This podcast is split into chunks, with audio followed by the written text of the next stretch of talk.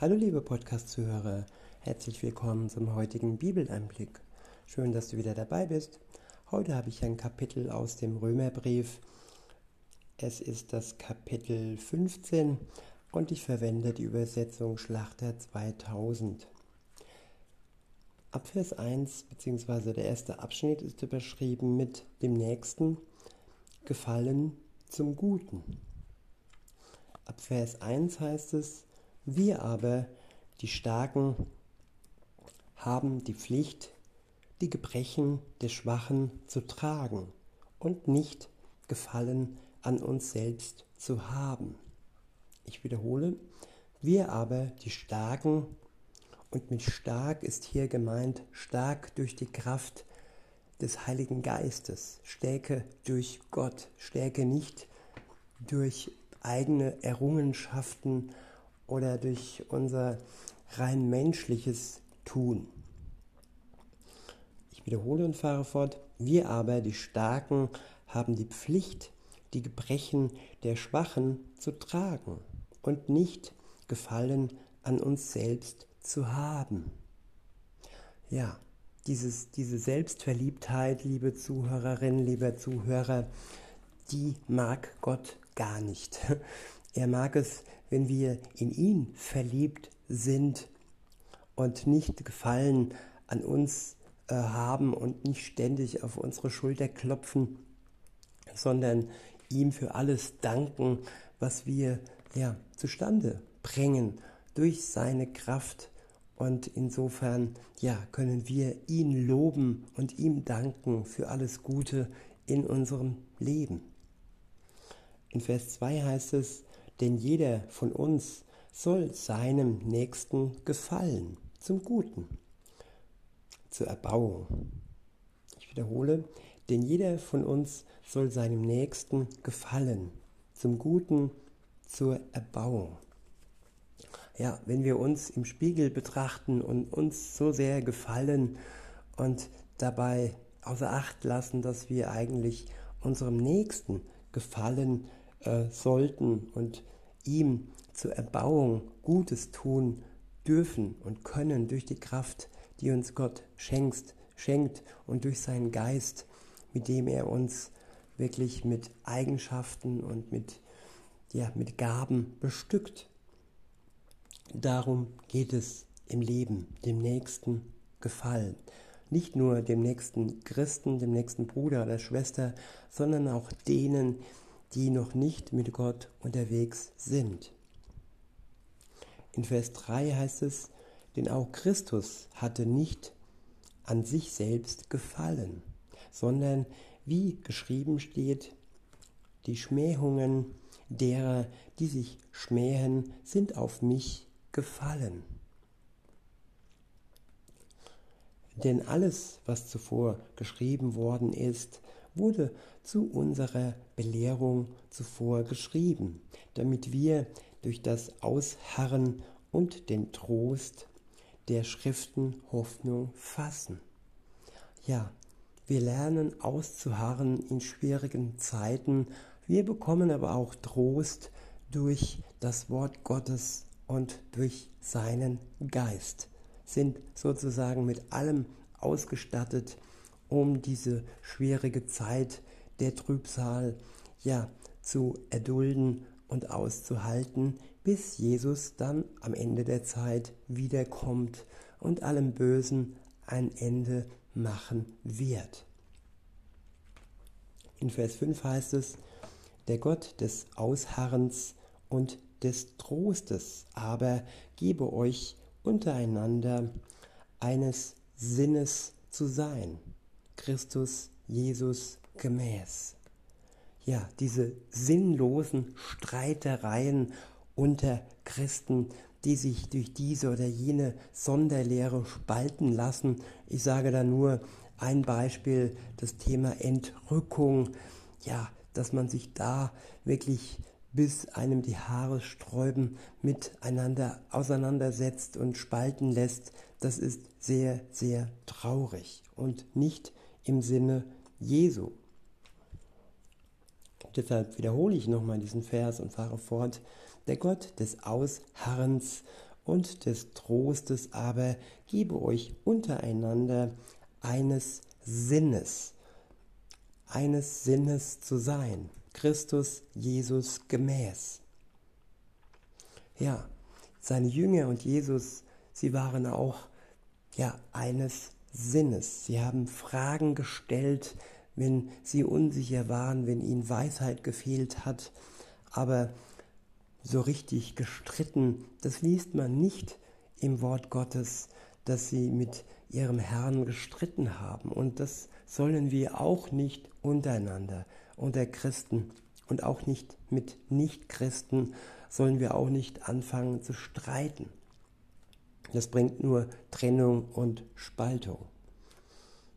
In Vers 6 heißt es, damit ihr einmütig mit einem Mund den Gott und Vater unseres Herrn Jesus Christus lobt.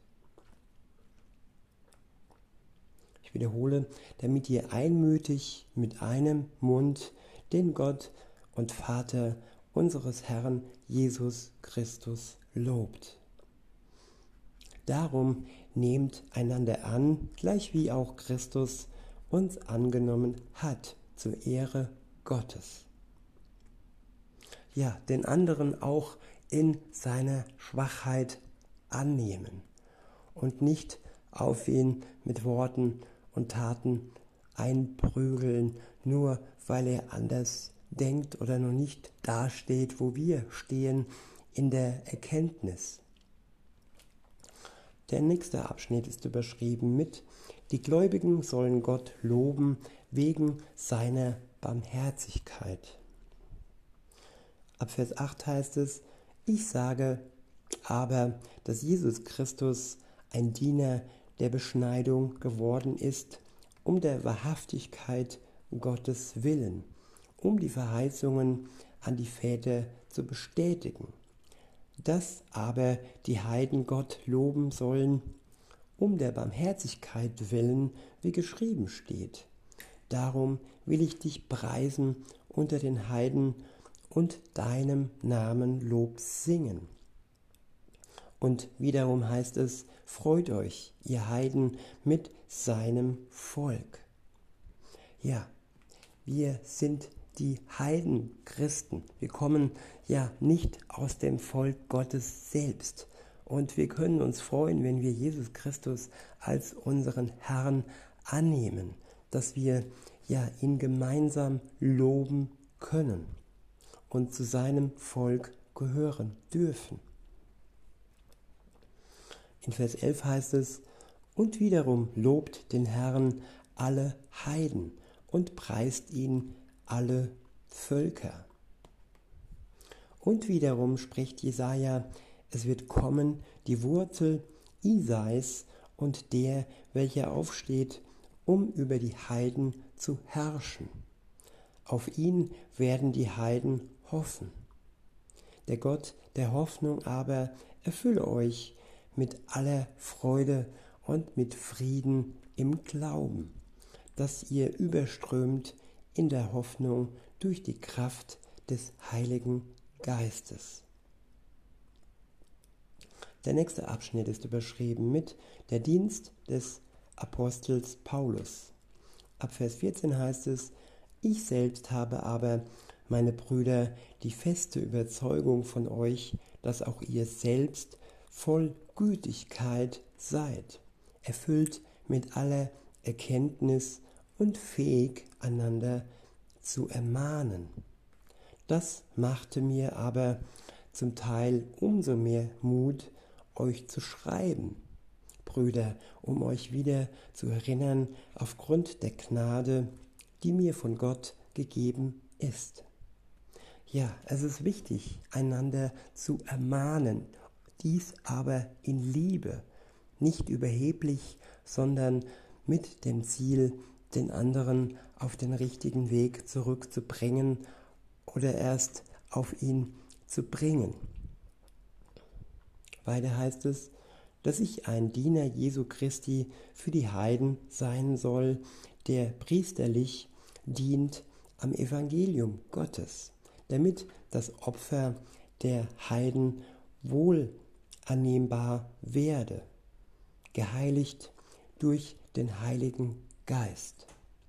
Ich habe also Grund zum Rühmen in Christus Jesus vor Gott, denn ich würde nicht wagen, von irgendetwas zu reden, das nicht Christus durch mich gewirkt hat. Ja, darum geht es. Wenn wir von etwas reden, dann nur, weil wir durch den Geist Christi angerührt worden sind. Nicht, weil es irgendein Prediger von der Kanzel herabgesagt hat und es vielleicht sogar mit Versen belegt hat. Nein, es sollte dadurch passieren, nachdem wir berührt wurden durch den Geist Gottes selbst.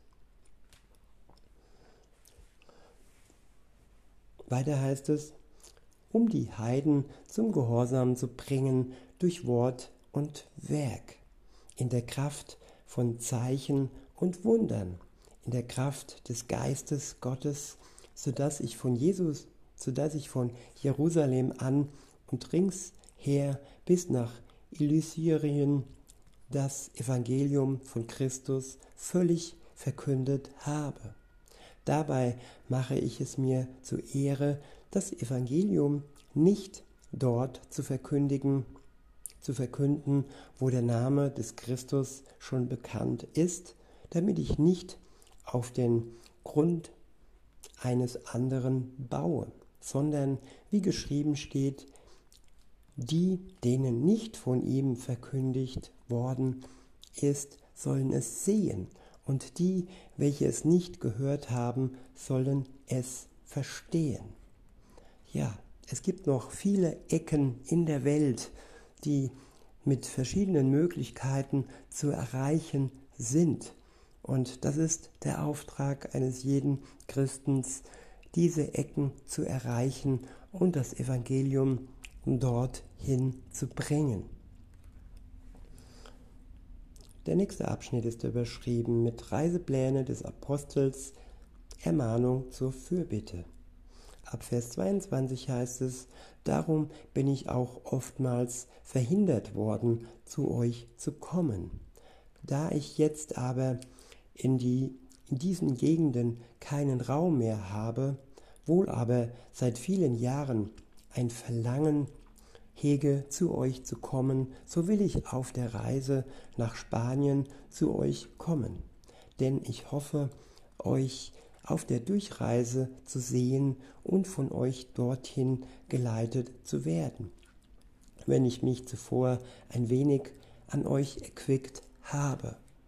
Ja, wir sollen einander erquicken, wir sollen einander aufbauen und Mut ermutigen und trösten und nicht ja, herunterziehen und matt machen.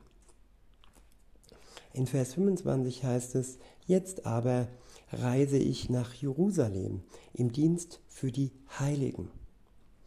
Es hat nämlich Mazedonien und Achaia gefallen, eine Sammlung für die Armen unter den Heiligen in Jerusalem zu veranstalten. Es hat ihnen gefallen und sie sind es ihnen auch schuldig. Denn wenn die Heiden an ihren geistlichen Gütern Anteil erhalten haben, so sind sie auch verpflichtet, jenen in den leiblichen zu dienen.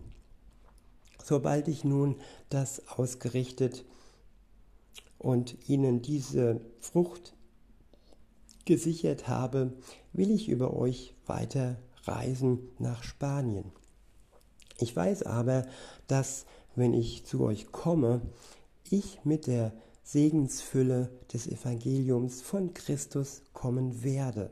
Ich ermahne euch aber, ihr Brüder und Schwestern, um unseres Herrn Jesus Christus und der Liebe des Geistes willen, dass ihr mit mir zusammen kämpft in den Gebeten für mich zu Gott.